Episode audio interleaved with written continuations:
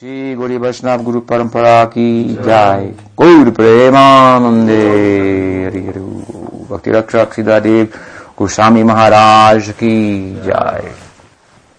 So today is the disappearance day of Srila Bhakti Rakshak Siddhadev Goswami Maharaj. So we have a short discussion and I want to begin that discussion with brief reading which serves as an introduction to Pujapad Bhakti Rakshak Sridhar Dev Goswami Maharaj from in Divine Grace A.C. Bhaktivedanta Swami Prabhupada. This is taken from a lecture given by Srila Prabhupada in Sridham Mayapur, Chandrodaya Mandir, in the assembly of many, many hundreds of his disciples at the Gaur festival time, occasion in which Pujapad Sridhar Maharaj was been invited and was present, and the two of them sat together on Prabhupada's Vyasasana. You may be familiar with the, with the picture. So Prabhupada spoke. First part of this reading is from that, and then it's as if in one piece, as if it was spoken in one piece, but it's not. It turns to some of the things that, other things that Prabhupada said about Pujapad Sridhar Maharaj in conversations and letters. It's brief, but I think it's a fitting piece to read from, as, a, as I say, as a way of introduction to His Divine Grace. Prabhupada said, We are very fortunate to hear His Divine Grace Om Vishnupad Paramahamsa Paribrajakacharya Bhakti Rakshak Sridhar Maharaj. By age and experience, in both ways, he is senior to me. I was fortunate to have his association since a long time, perhaps 1930. At that time he was he had not accepted sannyas, but had just left home. He went to preach in Allahabad. And on that, that auspicious occasion we were connected. Srinivas lived in my house for many years, so naturally we had very intimate talks. He had such high realizations of Krishna that one would faint to hear them. He is always my good advisor, and I took his advice very seriously because in the beginning I knew that he was a pure devotee of Krishna. So I wanted to associate with him. Krishna and Prabhupada, Srila Bhakti Siddhanta, liked him to prepare me. Our relationship was very intimate. After the breakdown of our spiritual master's institution, I wanted to organize another institution, making Sridhar Maharaj the head. Srila Bhakti Siddhanta Saraswati Thakur told me that Sridhar is one of the finest preachers of Krishna consciousness in the world, so I wanted to take him everywhere. This was my earnest desire, but since he could not go around the world and preach, at least people of the world should come to hear from him. For spiritual advancement in life, we must go to someone who is actually practicing spiritual life. So if one is actually serious to take instructions from a Siksha Guru or instructing spiritual master, I can refer him to one who is most highly competent of all my god brothers. This is B.R. Sridhar Maharaj. I consider Sridhar Maharaj to be even my Shiksha Guru, or to speak of the benefit that others can have from this association. Goswami Maharaj ki jai, A.C. Bhakti Swami Prabhupada ki jai. So, I remember the day of Sridhar Maharaj's passing. I was in San Francisco at the time when the news was given to me. It was in a summer month, August this time. 1988. That time, I had been outside of ISKCON for about three or four years and serving, preaching under the inspiration of Bhakti Rakshak Dev Goswami Maharaj, who had been preaching to primarily Srila Prabhupada's disciples since 1978, really, formally, after Prabhupada left in 1977, in November, the leading disciples of Srila Prabhupada went to Sridhar Maharaj for advice as they had been advised to do by Srila Prabhupada. As many of you know, I've mentioned a number of times. Before Prabhupada's passing, I was fortunate to be attending personally to his body and and massaging his lotus feet as he lie. Um, physically, somewhat in, uh, rather incapacitated, but spiritually uh, alert. And at that time, he suggested that after his departure, uh, we could speak to, he said, B.R. Sridhar Maharaj of Navadvip for philosophy. So it was because of that suggestion that the senior members, as I mentioned, after Prabhupada's passing in the early first quarter of 1978, they went to Sridhar Maharaj and discussed with him about disciplic succession and questions related to the passing of the Acharya and carrying on and so forth. And so it was from that time Sridhar Maharaj became the counselor of ISKCON and, and really a good spiritual advisor, Shiksha Guru, although after some time, by the 1982, leading members of the society divorced themselves from his excellent Shiksha. And so there was turmoil and I found my way out of that and into his good company. And as I say, I was preaching under his inspiration in San Francisco at the time of his passing, 1988. He passed from the world in the same month that Prabhupada appeared. And he appeared in the same month that Prabhupada disappeared. You can make a lot out of small things like this, but it may not be so small. This was our experience of the dynamic nature of the ongoing manifestation of the phenomenon of divine dispensation known as Guru Tattva. With Prabhupada's disappearance, Sridhar Maharaj appeared, and in the during the appearance, the presence of Prabhupada, Sridhar Maharaj was disappeared. He was very much keeping himself in the background. Well, Prabhupada's campaign was like the sun, lighting up the world with the Gauravani Pracharani, preaching the message, the words of Lord Gauranga. Sridhar Maharaj sat in the background, effulgent, no, no doubt, but like the moon. And with the setting of the sun of Srila Prabhupada, then he came out. Prabhupada, if there was anything that he said that was repeatedly with regard to succession that had a very dynamic and spiritual ring to it that put aside all other formal considerations, it was that um, we should seek a self-effulgent acharya. In other words, acharya will make himself known. He will be self-effulgent. We haven't got to shine a light and, and of our own intellect to understand that he will make himself known. This is mentioned in what Gopal Tapani. He's the witness of the intelligence uh, as the guru. It tells us that the guru makes his appearance of his own accord, self-effulgent. Shall not go, shall not go and find him simply by rational arguments and looking and questioning and, and so forth. This is a very good example. Sridhar used to like to say, if you try to go there, to the higher side, with intelligence alone, then you'll be repelled rather than getting close. You'll be you'll be rejected altogether. The way of going is different. The medium is faith, and so similarly, to find the representative of Krishna in the world, and simply to simply go and with one's intelligence and look and scrutinize and find if there's any defect that I can. Surely you'll find so many with that type of approach. No, that will not be the right way. He will make himself known. And to whom? To those who are, who are truly interested and sincere and earnest in their pursuit.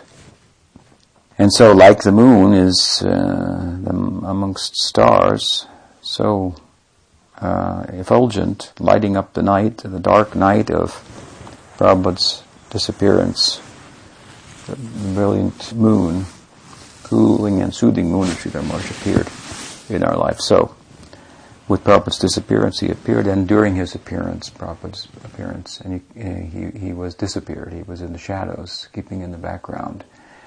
And Prabhupada, as he said here, Guru Maharaj Bhaktisiddhanta Saraswati Thakur encouraged him to bring Sridhar Maharaj out of the shadows, but this was his nature, to stay in in the background. Actually, it was a good quality. No, no uh, sign of any pratishta, desire to be in the front, to be glorified, and so forth. So, on this day, his disappearance in the year of 1988, summertime. This is the, the new moon day. Sridhar Maharaj used to like to make something out of out of that. Uh, he disappeared on the new moon. So moon is very uh, in a negative position there. And he liked to keep himself, as I say, in the background and in a negative, he used to say in a negative way we will measure our advancement in spiritual life, who's moving to the background rather than pushing himself forward. Moving to the background, not to do nothing, but to serve there in the background, to serve, be the servant of the servant, and to do the needful, and this kind of thing. This brings us nearer. So he liked to say, as I mentioned, that spiritual life will be measured in a negative way. Those who say they know Brahman, they don't know Brahman. Those who say I don't know Brahman, they know something about Brahman who's unknown and unknowable, saying that Sridhar used to like to quote, which I believe originally came from the philosopher Kant. Unknown and unknowable. But still, if he wants to make himself known to some extent, he, he can. He doesn't know himself completely. Growing, complete, full, but but uh, increasing at the same time. So, Sridhar very much personified this uh, kind of approach to spiritual life, backwards approach, keeping himself in the background, although he was very, very qualified and very, very competent. He joined the mission of Bhakti Siddhanta Saraswati Thakur at uh, about 41 years of age. He, he, was born one year, Prabhupada senior to me in age, that's one year. Prabhupada was born in 19, 1896, and Sridhar Maharaj appeared in 1895. And in 1926, he officially and formally joined the mission of Bhaktisiddhanta Saraswati Thakur, so he was in the early 40s, maybe 41 years old. After a well-reasoned approach, he was born in a family of Shaktas, although his mother had some inclination towards Chaitanya Mahaprabhu and Vaishnavism. His father was very much opposed towards it. Chaitanya Vaishnavism was not very respectable in those days. And uh, we've heard about this in relation to Bhakti you know, Thakur's preaching and the reforms of Bhakti Siddhanta Saraswati Thakur and so forth. I've heard some people take exception to this say that Vaishnavism was actually flourishing at this time, and this is all just Gaudiya Mat propaganda and so forth. But then we have the personal um, witness of Sridhar Maharaj, who said his father, as a Brahmin, respectable high Brahmin Bhattacharya family in Hapaniya, which is in Gauda Mandala, the area of the circle of Mahaprabhu, the Dham, was high birth and as a Brahmin in, uh, in Gauda Mandala. And his father hated Gaudiya Vaishnavism. Why? Because it was perceived by educated and pious people of the time that if you if you didn't didn't have a caste or if you were a low born and misbehaved type of person, in order to get some dignity in the society, you'd you'd say you were a follower of Chaitanya Mahaprabhu, who did extend the reach of his divine dispensation beyond consideration of caste and so forth. Calling the outcast Thakur Haridas his Namacharya and accepting Rupa and Sanatan who had been ostracized largely socially speaking from the um, Hindu society due to their involvement with the Nawab Hussain Shah and his government and so forth which, of course, it should be mentioned as a footnote here, they undertook that service out of compassion for the Hindu society. Because Nawab Hussain was so attracted to the young Rup and Sanatan their qualities were so extraordinary that he wanted them in their group. He told them, if you don't join me and work for me, then I'll wreak havoc on the Hindu community here in, in uh, Ramkeli and the surrounding areas. So, so, still the society rejected them. But Mahaprabhu accepted them, embraced them, and made them leaders of his sect, leading authors, and took his, his teaching, his being, his experience of Chaitanya Mahaprabhu, and, and turned it into uh, literature and made it accessible and so forth. So Mahaprabhu, like this, extended his uh, mercy beyond uh, consideration of birth and qualities and so forth and so on. Doesn't mean that we should not try to improve our character. Mahaprabhu's movement is very much for improving one's character, morally and ultimately spiritually.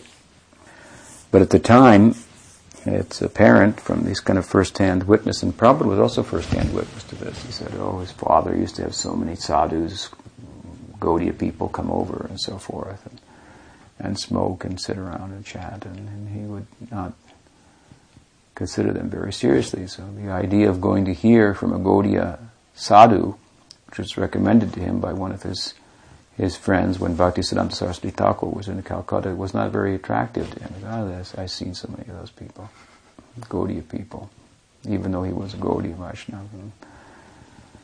And uh, it, it, looked like maybe Gandhi's movement had more dignity and character and so forth, uh, comparatively which wasn't even a spiritual movement. So this was the condition of Gaudiya Vaishnavism at the time. Sridhar Maharaj's father hated the Gaudiya Vaishnavas. And although his mother had some affinity, he was a very, uh, again, born in a respectable family, Sridhar Maharaj, Bhattacharya family, and had very good character. He did mention in some uh, talks that he gave about himself that one of his earliest memories was the Sankirtan party of Chaitanya Mahaprabhu and insisting to his father as just an infant, making enough noise that he had to go there, had to go there. Mm. His father reluctantly took him to hear the Sankirtan. Other than that, it took some time before his interest in Gaudiya Vaishnavism would come to the come to the foreground. He had a strong tendency towards religion as in a Brahmin family and education and morality and so forth. He was born under the same star as Ram, and uh, who was very moral and, and who upheld uh, principles of uh, morality and dharma at great, great sacrifice. And he was very attracted to that life of sacrificing. And this, in fact, made him a little bit disinterested in Krishna, the enjoyer. I wrote a little bit on the Tattva Vivek the other day, some of you may have read, on the Gaur Nagar thread, and how the astrological charts, or the stars under which Krishna was born and that of Mahaprabhu, were quite different, although the same person. If we study them, then it's apparent. Gaur is not a Nagar, he's not a lover of, of many, many women, although he's that same Krishna.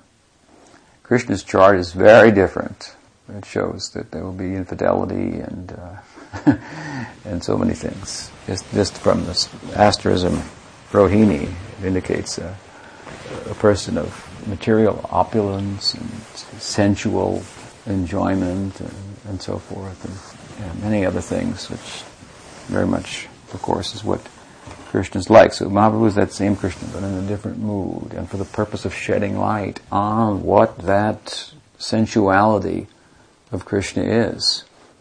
It's like the brilliant sun compared to the darkest night of sense gratification. Kamendriya priti, that is one thing, and Krishnendriya priti, that is another thing.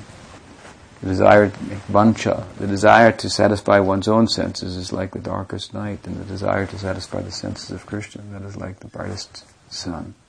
Although on the surface they appear similar. It's difficult to understand Krishna. Here's an example.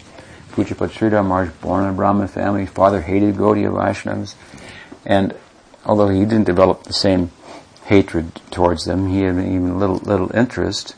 Still, the idea of worshiping Krishna was not very attracted to him. Krishna appeared overtly as an enjoyer. It's difficult to understand him. But then gradually he came in touch with Chaitanya Mahaprabhu's actual teaching. There he found in Chaitanya Mahaprabhu such measure of sacrifice, the sannyas and and uh, and all very attractive to him, and going and preaching for the benefit of the people, and and then the conception of Radha. You cannot talk about Chaitanya Mahaprabhu without Radha. This is again it's an important point with regard to Gauranagar. Mahaprabhu is Mahabhav, Rasaraj, Dui Ekuru, the two in one form. Rasaraj is Krishna, the supreme enjoyer, the king of rasa, the king of enjoyment. And Radharani is Mahabhav, the Mahabhav Swarupani, the very form, the personification of the highest love. So you have rasa and prema, Krishna and Radha. And Krishna is the enjoying side and Rasa is the sacrificing, giving side of the one absolute truth. Appearing as two. The two again become one. And what is the becoming one? That Krishna becomes imbued with the mood and effulgence of Radha. So if we to take that out, extract that from her, from him, what do we have left? We have Rasaraj, but not Gaur. we have Krishna. So, we don't see Chaitanya Mahaprabhu in that way. And neither does the authorized biographies of him by Krishnadas Kaviraj Goswami and Thakur. So hearing about Chaitanya Mahaprabhu from these type of um, hunts, uh, charges, uh, followers of Chaitanya Mahaprabhu, then Maharaj hearing about Radharani and her sacrifice and compassion and so forth, he became attracted to Krishna Lila through this side eventually. And then attracted to, to Radha Govinda and the teachings of Chaitanya Mahaprabhu, then he began to look for some good guidance in this regard. And ultimately he came, of course, across the Gaudiya Math. And still it took some time before he joined. He didn't just jump in. So he was well reasoned, thoughtful, heard from Bhaktisiddhanta Saraswati Thakur, heard from his leading devotees and so forth, considered his worldly situation, one thing after another after another. If you look at it and see Krishna made arrangement for his father to die, his mother to die, his wife to die.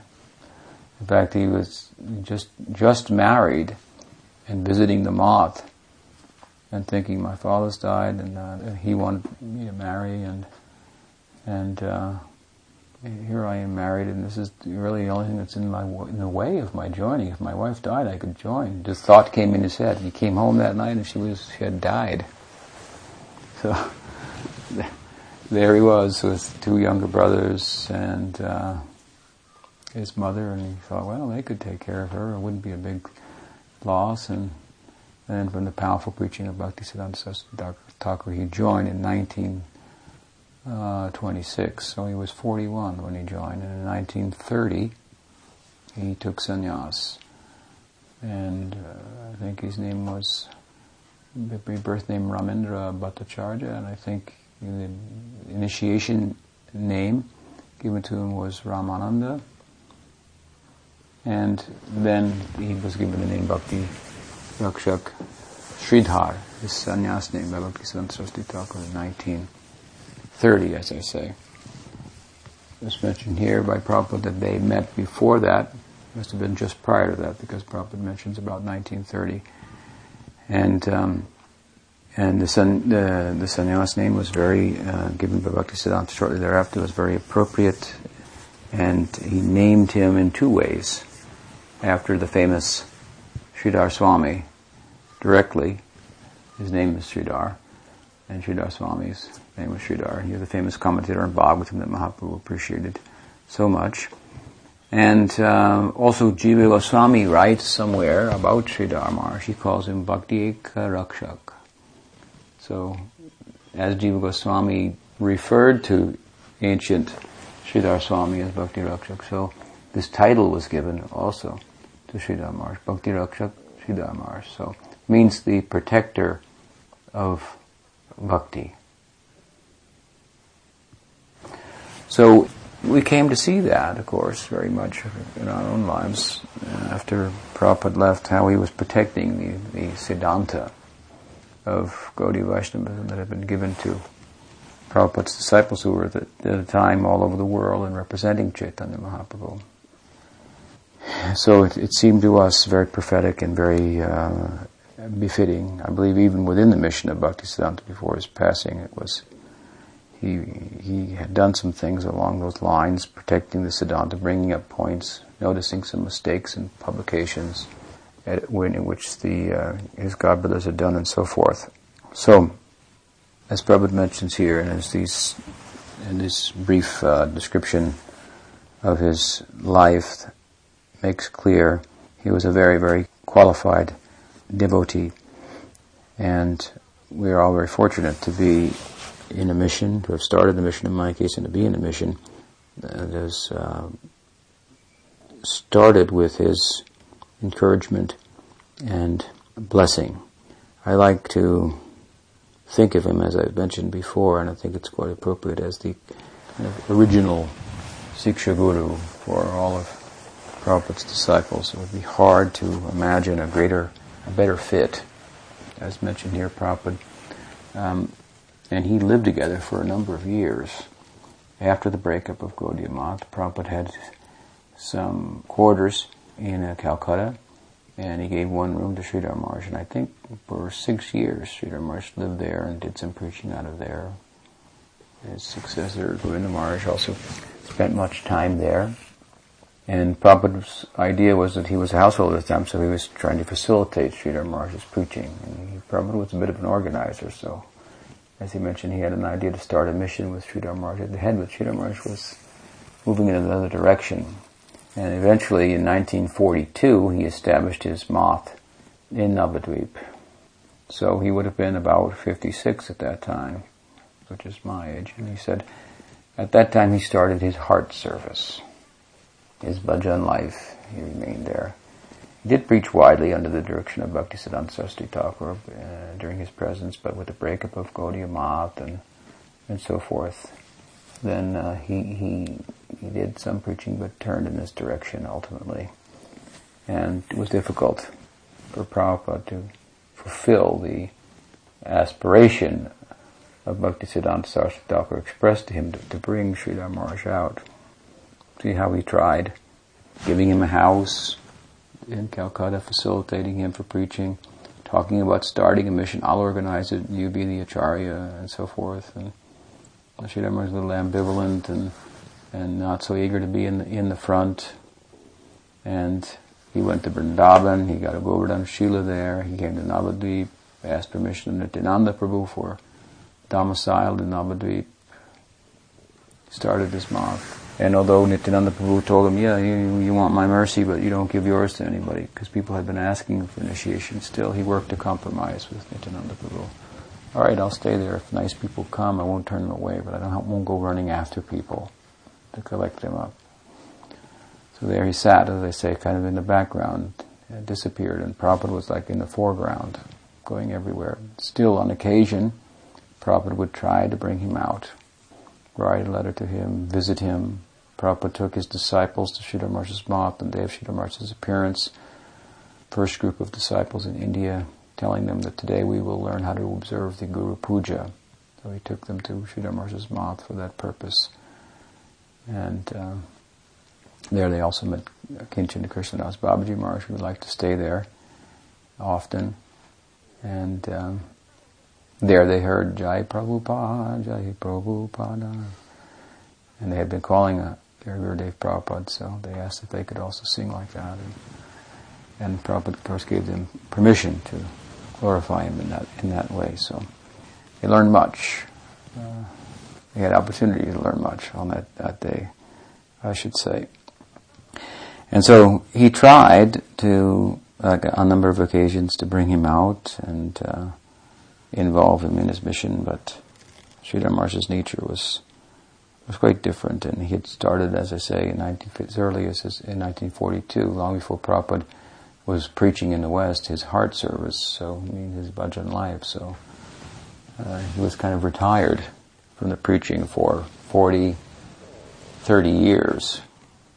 And then Prabhupada came along and tried to get him to preach again.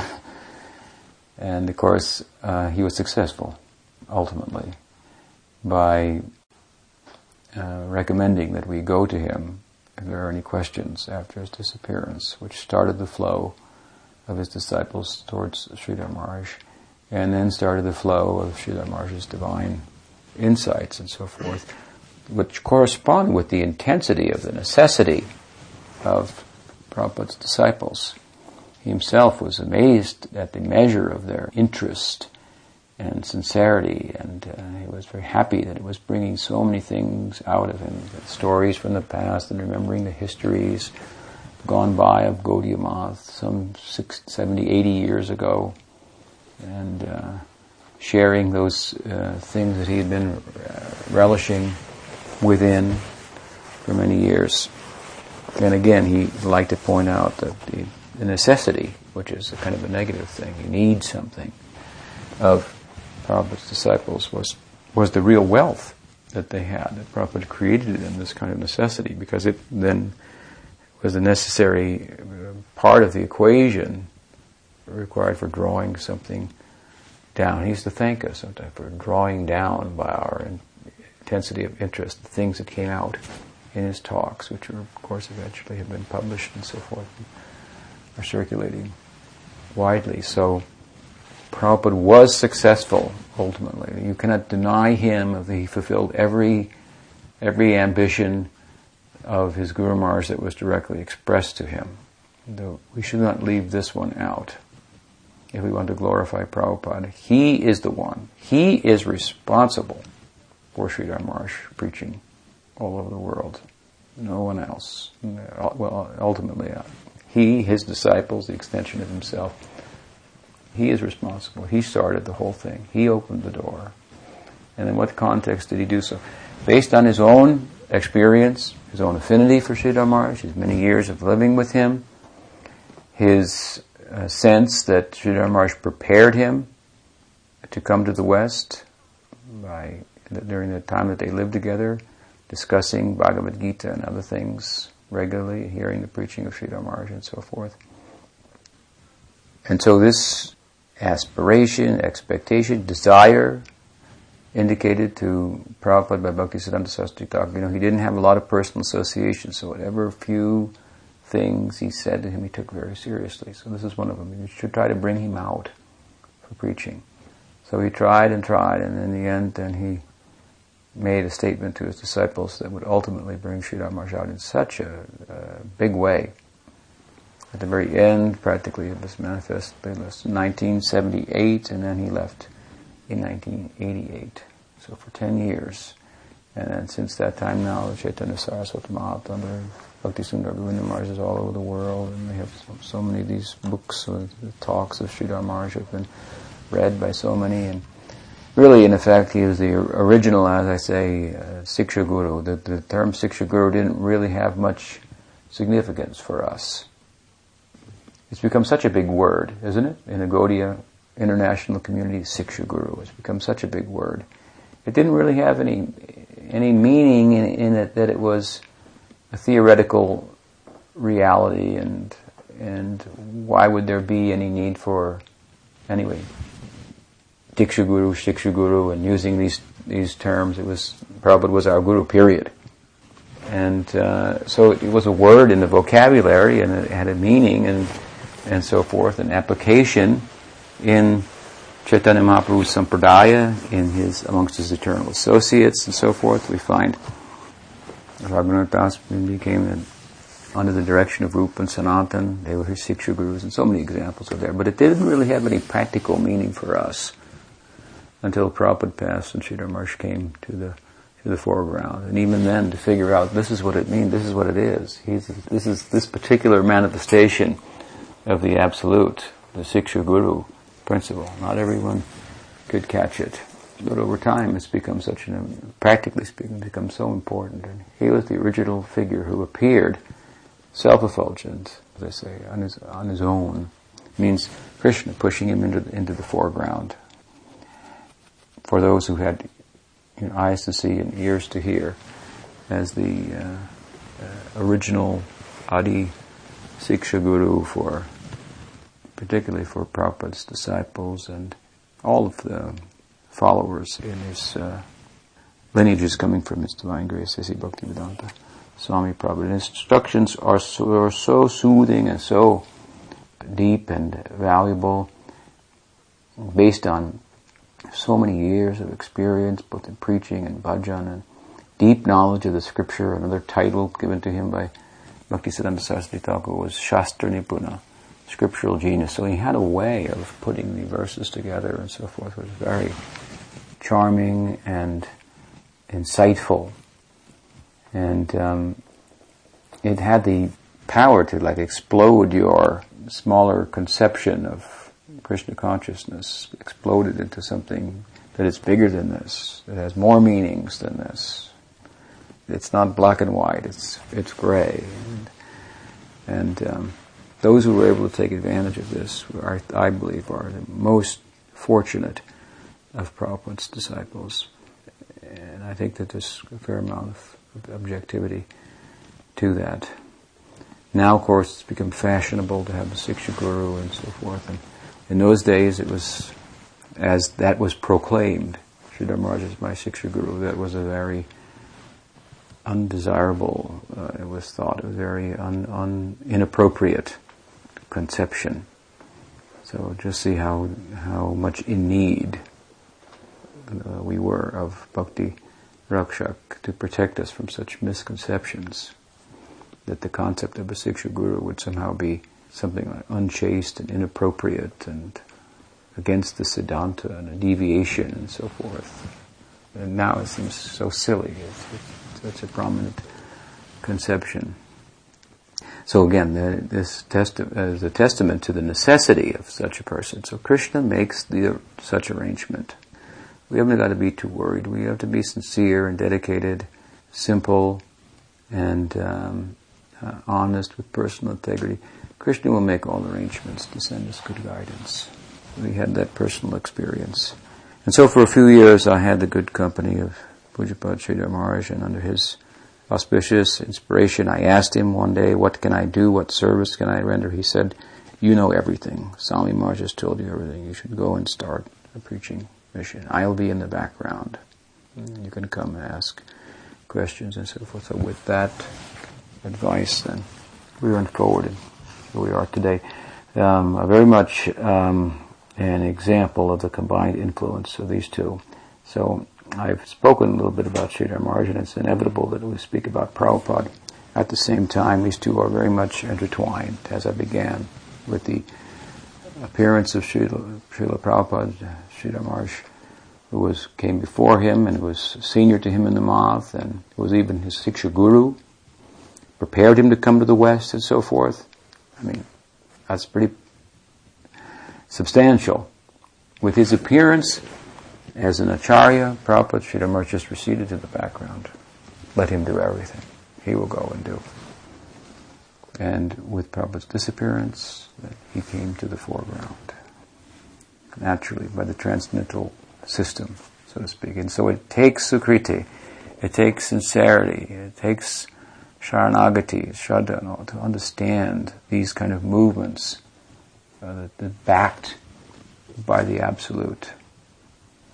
So you should consider yourself fortunate to be under his guidance. Not everybody could could catch that, even though even not everybody is, is has enough integrity to admit it today, even after having read his books and benefited from them immensely and uh, appreciate them and so forth. And they are reluctant to give him his due. This is not good. This is not auspicious. Not a good sign. We should we should rather trumpet his glories and uh, herald them the world over. I said to him once that you are like Mahaprabhu said when he came back to Bengal, and thousands and thousands of people were following him everywhere. And he came out of Vidyavachaspati's house and stood on the balcony and all the people said, Jai Gaur Sundar, Jai Gaur Sundar, glories of the beautiful golden one. And he turned to Srivas Thakur and said, what are they saying? Chanting about me like this. And uh, Shiva, uh, said, You are like the sun who, after having arisen, tried to hide himself. Go back out there, accept it. I told Sridhar you like to push in the background so much, but you've pushed so far in the background. Like push off stage, you go in one wing, if you keep pushing backwards, you come out the other stage. You know, you backside, you turn, everybody's there. Yes. I said, you are like that. Hmm. You've appeared. Don't try to hide yourself. But it's our duty, our pleasure, our good fortune to have the service of, of making known the significance of his uh, contribution to the modern Gaudiya world and the continuation of the Bhakti Vinod Parivar is very substantial. It's very different from Prabhupada's contribution, but no less in, in, in substance and significance. And this, uh, again, takes some dynamic thinking, some sukriti, some, some spiritual piety to understand. The Lord will move different devotees in different ways to accomplish His purpose. And their glory is that they conform to His purpose. Prabhupada was so different, outgoing, wide in his preaching, and, and so forth, and uh, general in his presentation of the teachings. Chant and be happy, just get people going, something like that. Like Nityananda Prabhu's preaching. Sridhar preaching like, like Chaitanya Mahaprabhu was more precise when he did preach, like the Prakasananda Saraswati. The teaching he gave to Sanatana, Rupa Goswami, very precise and detailed, so forth. So the two of them are a good, uh, very much a good fit. It's mentioned in the, for us, it's mentioned in the Chaitanya Charitamrita Adi Lila, fourth chapter, where Krishnadas Kaviraj sings the glories of Nityananda Prabhu, and then he, he says, I have a secret to tell, I shouldn't tell it. It's more secret than the Vedas, but if I don't tell it, then what, the glory of my master will not be known. He told the story of how he got the shelter of Nityananda Prabhu and how, in getting that shelter, he got the entrance to Vrindavan. And there, the shelter of Madan Mohan and all the leading devotees, and was thus commissioned to write the book, Chaitanya Charitamrita. And in relating that story, he speaks about his own family and how his brother had affinity for Chaitanya Mahaprabhu, but he did not appreciate Nityananda Prabhu. And there he called it half-hen logic. I think you know the half-hen logic, right? And um, so it applies here to to accept Prabhupada but not accept Sridhar Maharaj is like a half-hen logic. If you take the whole composite of what came to Prabhupada's disciples, Prabhupada and all that he instituted and, and Sridhar Maharaj, and again, this was one of the desires of Bhakti Siddhanta expressed to Prabhupada, bring Sridhar Maharaj out. So he's responsible. We should say he did it. He fulfilled this desire of Bhakti Siddhanta He didn't neglect this. Whatever few things was told him by, directly by Bhaktisiddhanta, he took it like his life and soul. He had great guru nishta, and he made it happen. So he made it happen. He's responsible. You should be very clear on this, and you should be very bold to tell anyone who has any question or, uh, or who, who has any other opinion. There is no other opinion on this. Prabhupada brought him to the whole, gave him to the whole world. He brought the whole Western world to the, to his veranda. He tried to bring him out, but he was too old and, and infirmed. Prabhupada was still physically fit comparatively, traveling all over the world. Sridhar could hardly walk off his veranda and he was 80, 90% blind. And Prabhupada didn't give up. Sridhar used to like to say, yeah, he, Prabhupada, Bhakti Siddhanta told him to bring me out and see now he, he finally did it. he was such a good friend, he said, that he's brought me out like this in the end by bringing everyone to his to his doorstep. He tried to get him to, to lead a mission. He tried to get him to participate in his world mission. He tried to get him just to come across the Ganges and live in Mayapur. And I'll build a house for you there. He said, they're building a house for me. I'll make one for you. We'll make a lift so that you can go upstairs very easily, an elevator. You have nothing to do, just sit and talk to my disciples from all over the world when they come. Prabhupada personally expressed this desire to him. I mean, I mean, who can hear these things and think other than what a glorious person Sridhar was and what an affectionate relationship the two of them had? And Sridhar hesitated, thinking, what? Why will I put him to the trouble of building a house for me take me across the river when he, I'm going to pass away any minute. I'm so old and look at how infirm I am. He's fit. He's traveling all over the world. He probably lived to be 108. Why should I put him through the trouble and his disciples through the trouble and expense of building some house for me over there and so forth? And then I'll just pass away before it's finished. Uh, I don't want to trouble them in that way. I'm, and, and anyway, he's uh, doing his campaign like the sun. What does he need from me? What can, how can I help? What way will I be? This is his negative kind of thinking about himself. So he tried to make him ahead of the mission. He tried to take him around the world. He tried to bring him across the river even. Sridhar was resisting. But in the end, he brought him out anyway. He, he said, okay, don't move. I'll tell you what, I'll bring everybody to you. How's that? I don't know. no. And he did. They all came. And when they all came, so many came, he said, I think you need a place of your own, he told us. I have a small mission here, going on for so many years. So he with money that was brought to him by Prabhupada's disciples, he bought some land down the road. He called it Land of Nectar. He said, you could, you all start something there. Worship Prabhupada, they do everything like you're used to doing. And, uh, you know, come here and, and uh, take advice and so forth. And then he told different individuals you cannot stay here. You have to go and do something. Start a mission, preach and so forth. He sent us out. So, he never wanted to take any position, but it's our position, to establish what his position actually is in the Gaudiya community. It really is, everyone feels indebted to ISKCON, everyone feels indebted to Srila Prabhupada, brought them all to Krishna consciousness and so forth. And, and uh, new people that have come after Prabhupada's disappearance, uh, they all attribute to Prabhupada. But, but um, if they look carefully they'll see that invariably however much some of Prabhupada's disciples tried to keep Sridhar Maharaj's influence out, it has seeped in everywhere, gone everywhere. It's in everywhere in ISKCON.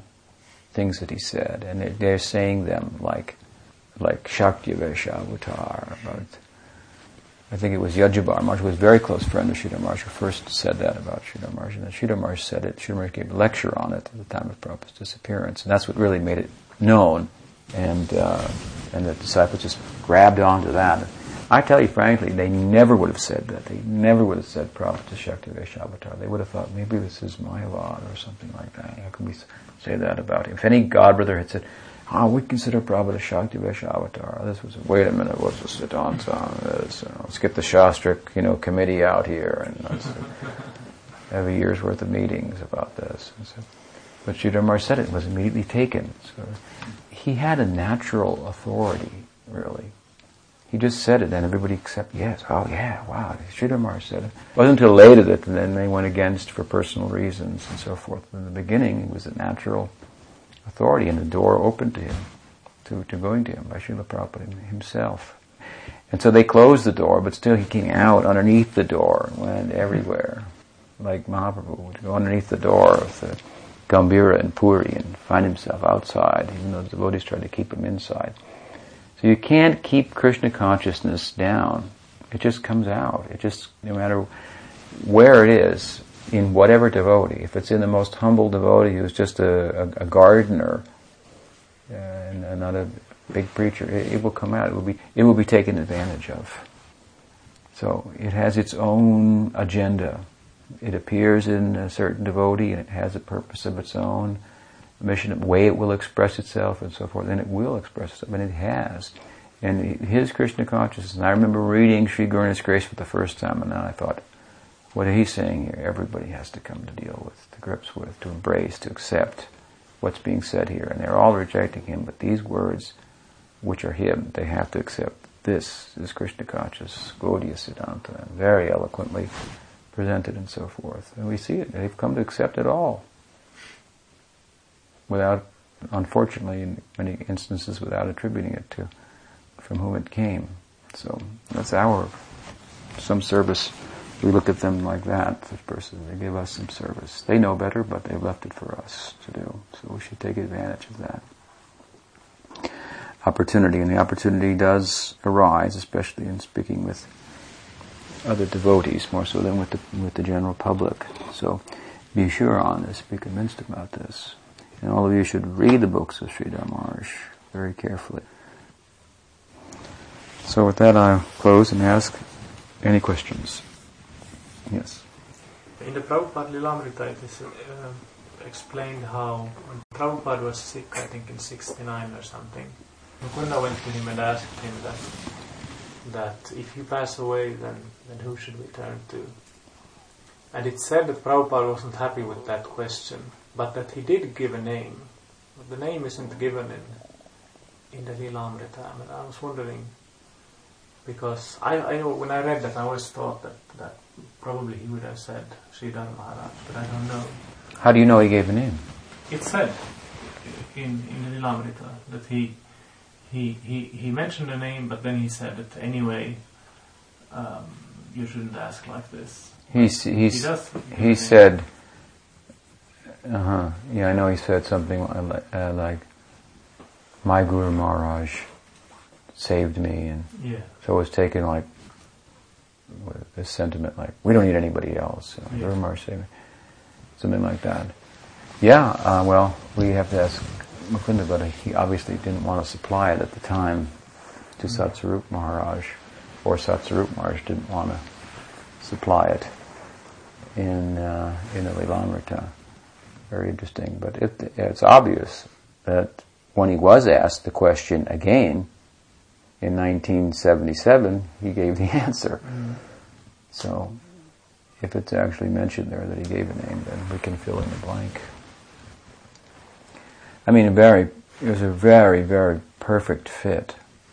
I mean, if you were a disciple of Prabhupada and had the counsel of Sridhar Maharaj, it was, it was really, he understood Prabhupada, he had affection for Prabhupada, such appreciation for his mission, his movement, saw himself as facilitating the disciples, that they could fulfill his, uh, their Gurudev's mission and so forth. And, both disciples of the same guru was very, very perfect fit.